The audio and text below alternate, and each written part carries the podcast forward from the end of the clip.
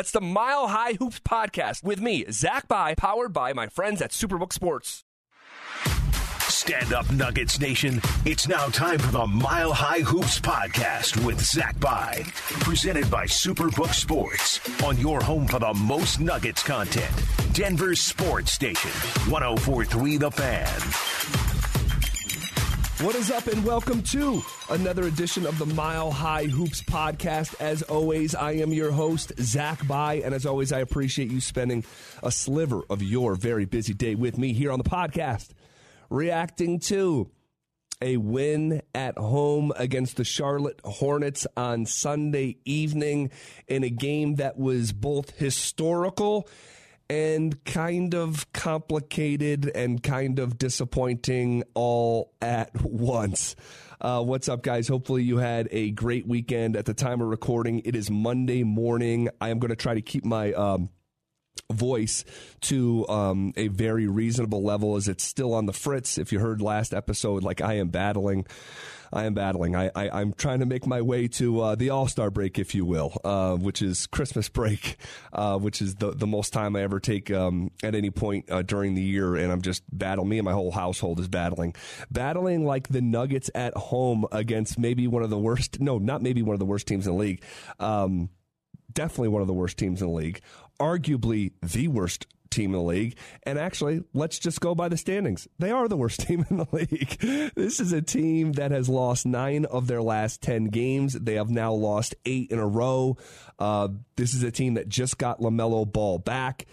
This is a team that may very well have the number one pick in the NBA draft, or you know, I don't even know if they own their pick.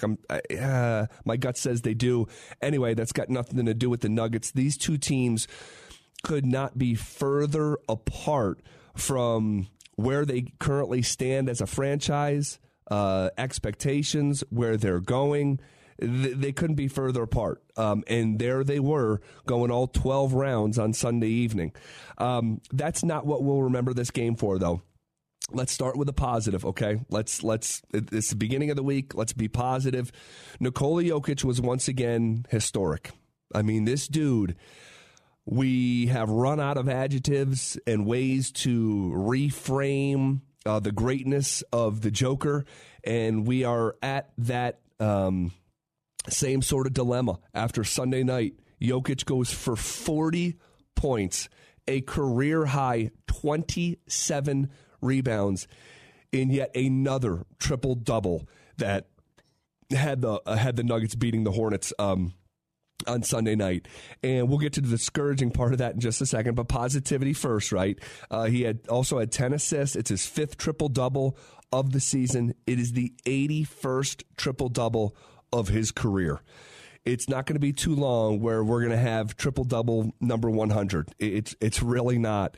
The frequency of these has become, obviously in the last couple of years, more of a regular thing, but not this type of triple-double.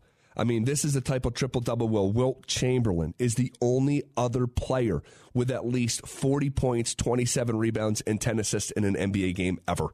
Full stop. I mean, think about that. And we've come on here too many times here talking about Wilt and Jokic in the same sentence for about 4 seasons now for an array of things. And this is just the latest installment, the latest chapter of the Jokic-Wilt Chamberlain comparisons. It's crazy. Now, Wilt did this 4 times, okay? And the last time he did it, it was 53 points, 32 rebounds, and 14 assists back in the late 60s when he was playing for Philadelphia, March of 1968. It's crazy. I mean, it's crazy. Jokic is on another planet right now. He simply does not walk among us. He is in a different stratosphere, and he's actually turning the heat way up. Look at his last, I don't know, call it 5 games. Go back 1, 2, 3, yeah, 5 games, okay? Portland in early December, on December 8th, 33 points, 10 rebounds, 9 assists. Go back to the next game, December 10th against Utah at home, a 5-point win, 31 points, 12 rebounds, 14 assists. Go back 3 games. December 14th, a home win against Washington. We talked about that in the podcast. It was like an all-star game with the scoring. It was a 141-128 victory. Jokic goes for 43 points, 14 rebounds, 8 assists. The next game against the Lakers on Friday night, which was an abject disaster.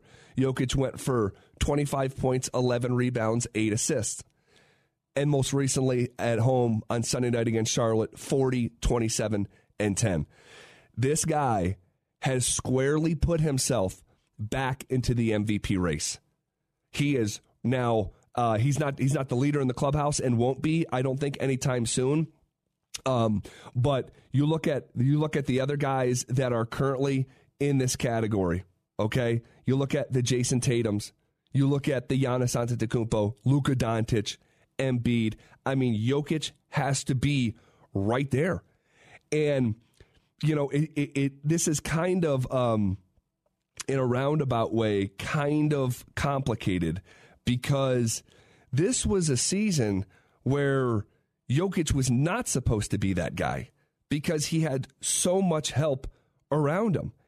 And what we're seeing, it's almost like an acknowledgement from Jokic here in the past week and a half or so.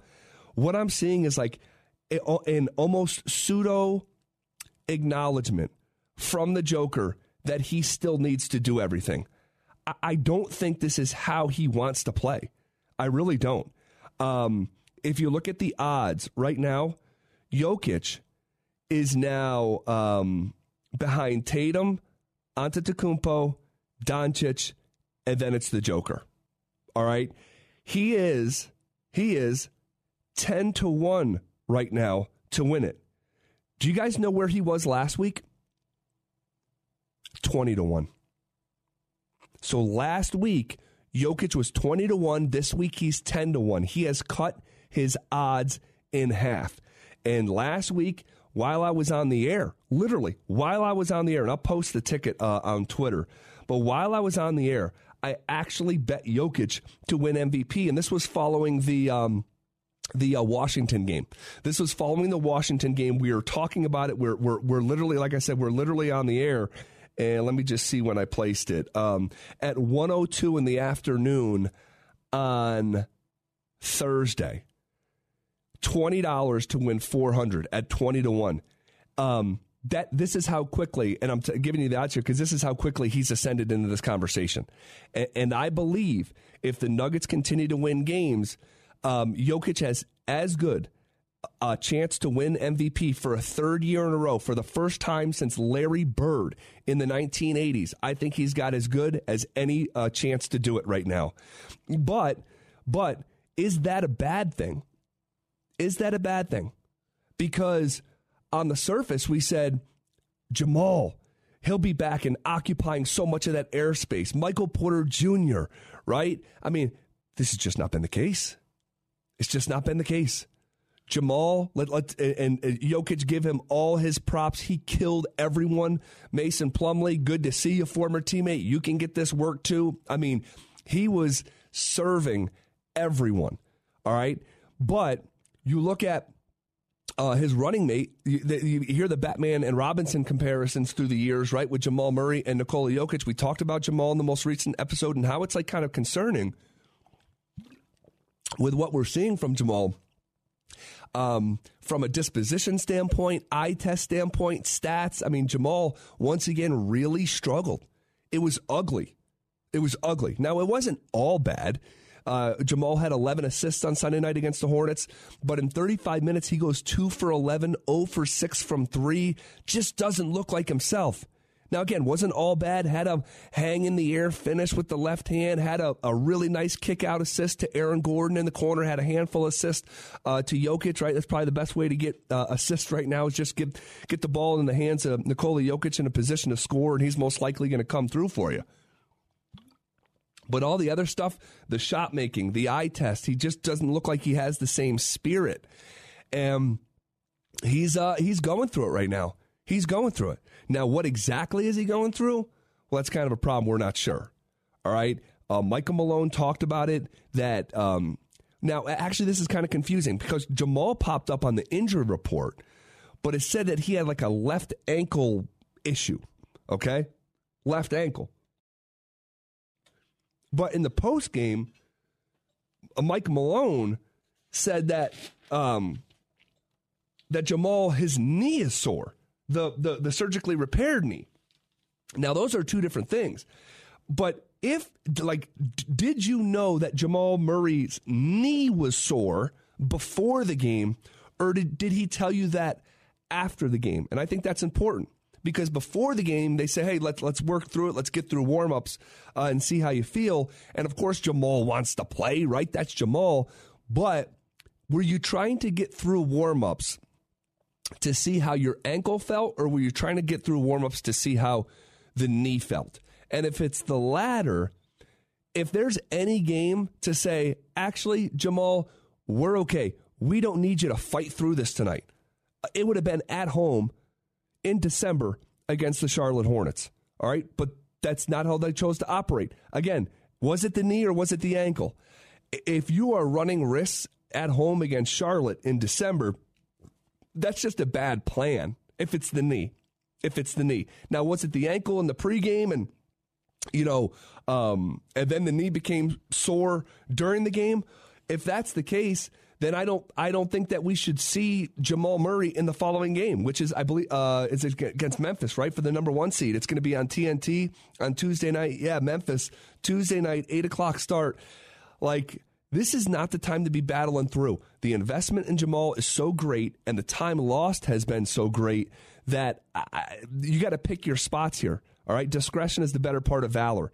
If he had a setback against the Hornets, proceed with caution. And if he had a setback before that and he played through it anyway, I think that's an organizational mistake because of the heights that this team wishes to reach. And you cannot get there without Jamal Murray.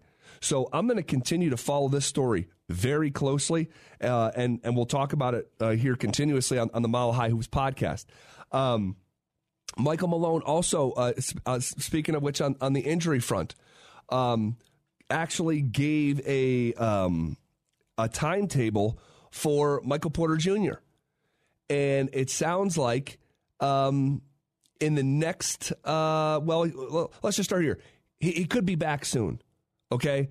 Michael Malone said pregame, before the Hornets game, that he has a chance to play in the next 7 to 10 days. That's really good news. All right, he's dealing with that left foot injury.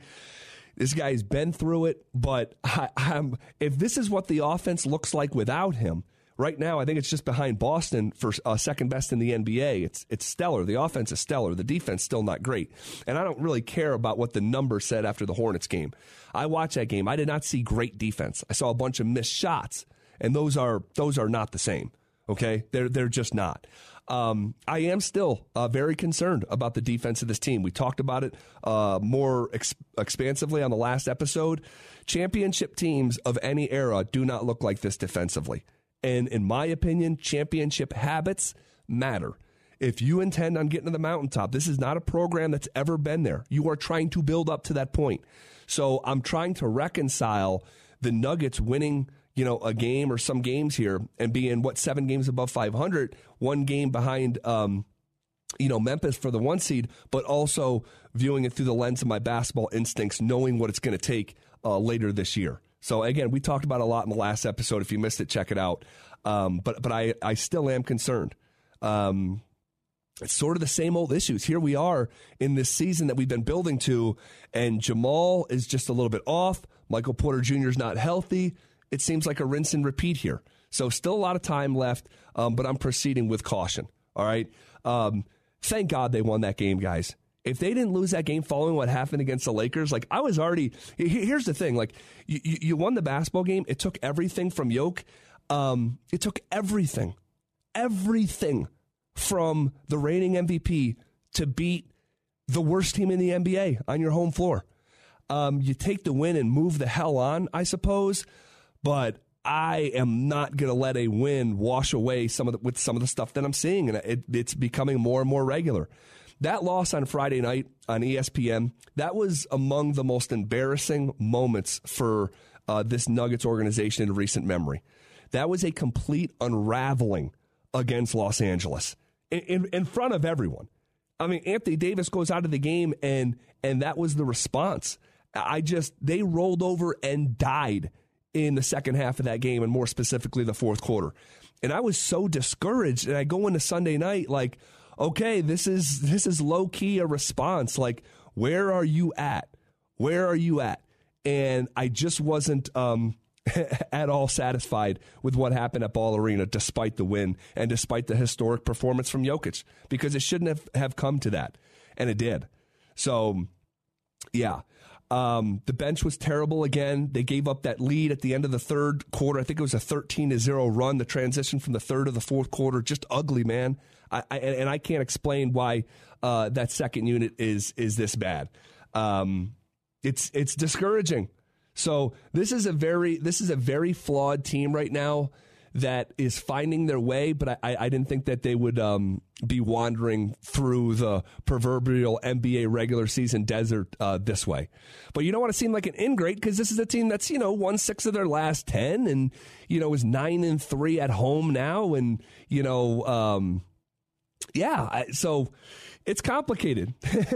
Like the relationship status, if like the old Facebook, if you were going to label it right now, it's complicated.